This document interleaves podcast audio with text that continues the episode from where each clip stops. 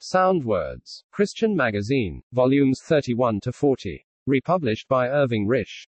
Host of Down to Earth but Heavenly Minded podcast. The love of Christ, which passeth knowledge. In his prayer of Ephesians chapter 3, the apostle Paul desired that the saints might know the love of Christ.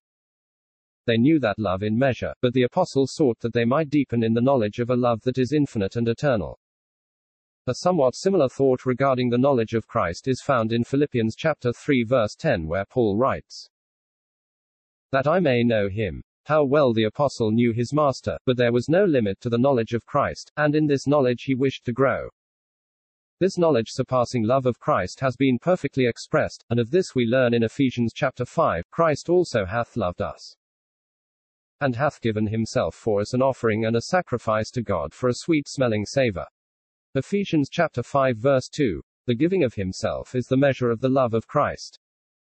Love brought the Son of God from the unapproachable light in which he eternally dwelt into manhood, and in this world he manifested divine compassion towards sinners.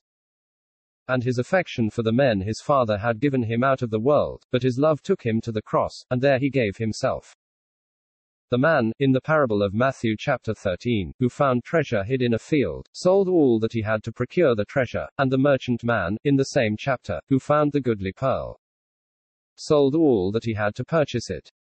These parables without doubt teach us of Christ impoverishing himself to secure the church, but when we come to the reality, Christ goes further, he not only emptied himself, but in love he gave himself, and nothing more could he possibly give.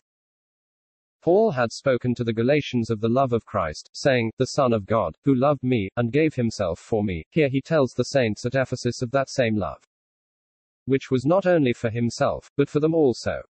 In the giving of himself, Christ not only expresses his love for each of his own individually, but also for them collectively. Indeed, in Ephesians chapter 5 verse 25, we read that Christ also loved the church and gave himself for it. Here it is the expression of his love corporately for the church as his bride. In each case, Christ's love is expressed by the giving of himself, surely the infinite expression of a love that passeth knowledge. When Christ gave himself for us, the offering of himself was to God, and for a sweet smelling savor.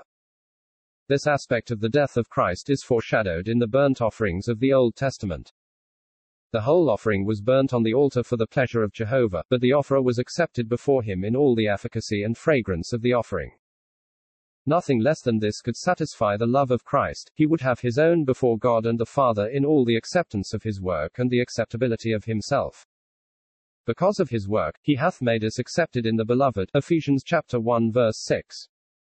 This wonderful offering not only brings us to God as worshippers, but secures for us the inestimable privilege of communion with him for the truth set forth in the peace offering is also indicated in a sacrifice to God.